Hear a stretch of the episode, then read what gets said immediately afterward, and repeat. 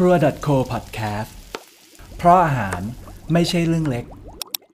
Quick Meal รายการที่จะพาคุณไปรู้จักอาหารในหลากหลายแง่มุม เสิร์ฟอาหารสมองกันแบบควิก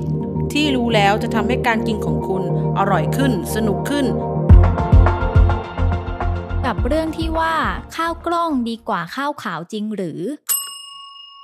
สำหรับคนรักสุขภาพนะคะ ถ้าให้เลือกระหว่างข้าวขาวกับข้าวกล้องคำตอบส่วนมากก็คงจะเป็นข้าวกล้องอยู่แล้ว แต่หลายคนในที่นี้ก็อาจจะไม่รู้ว่า จริง ๆ แล้วสารอาหารที่ว่ามีมากในข้าวกล้องนั้น ร่างกายของคนเราไม่สามารถดูดซึมได้หมดค่ะ แถมบางคนเนี่ยร่างกายก็อาจจะต้องทำงานหนักมากกว่าเดิม ในการย่อยและการดูดซึมค่ะ เหตุผลที่หลาย ๆ คนนะคะ เชื่อว่าข้าวกล้องต้องดีกว่าข้าวขาวแน่ ๆ นั่นก็เพราะว่าในข้าวกล้องเนี่ยมีกากใยอาหารชนิดที่ละลายน้ำสูง อยู่มากกว่าข้าวขาวเป็นจำนวนมาก จึงช่วยป้องกันโรคร้ายหลายชนิด โดยเฉพาะ ในมะเร็งลำไส้แล้วก็เบาหวาน แต่ว่าสำหรับหลาย ๆ คนนะคะ กากใยอาหารที่มันมาจากรำข้าว หรือเยื่อที่หุ้มเมล็ดข้าว และจมูกข้าวนั้นเนี่ยมันย่อยยาก เพราะฉะนั้นเวลากินเข้าไปแล้ว มันจะไม่สบายท้อง ท้องอืด หรือว่าทำให้เกิดแผลที่ลำไส้เล็กได้เหมือนกัน ถ้าเจอปัญหาการย่อยยากแบบนี้บ่อยๆเข้า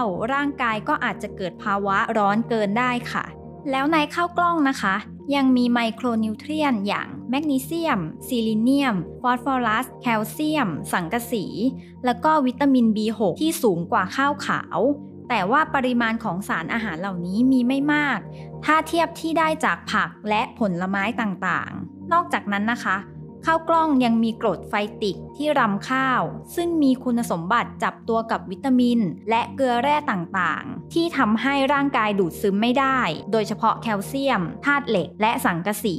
ดังนั้นสารอาหารที่มีมากกว่าในข้าวกล้อง อาจจะไม่มีประโยชน์ เพราะว่าร่างกายดูดซึมไม่ได้ ซ้ำร้ายนะคะ หากเรากินข้าวกล้องกับกับข้าวอื่น ๆ ในมื้ออาหาร จะทำให้สารอาหารในอาหารอื่น ๆ เนี่ยดูดซึมได้ไม่เต็มที่ ซึ่งการหุงข้าวไม่ได้ทำให้กรดไฟติกลดลงเลยค่ะ แต่ว่าการแช่ข้าวกล้องข้ามคืน ช่วยลดกรดไฟติกลงได้บ้าง หรือการเอาไปเพาะเป็นข้าวกล้องงอก ก็ช่วยลดกรดไฟติกลงได้ค่ะ แต่ก็ไม่ใช่วิธีการกินข้าวกล้องที่นิยมมากนัก จึงสรุปได้ว่าข้าวกล้องไม่ได้ดีวิเศษไปกว่าข้าวขาวมากนัก คนที่มีร่างกายอ่อนแอ หรือว่ามีปัญหากับระบบการย่อย และการดูดซึมอาหารก็ควรหลีกเลี่ยง แต่สำหรับคนที่ร่างกายแข็งแรงอยู่แล้ว ถ้าลองกินดูและไม่มีปัญหากับระบบขับถ่าย ก็ไม่ใช่ปัญหาค่ะ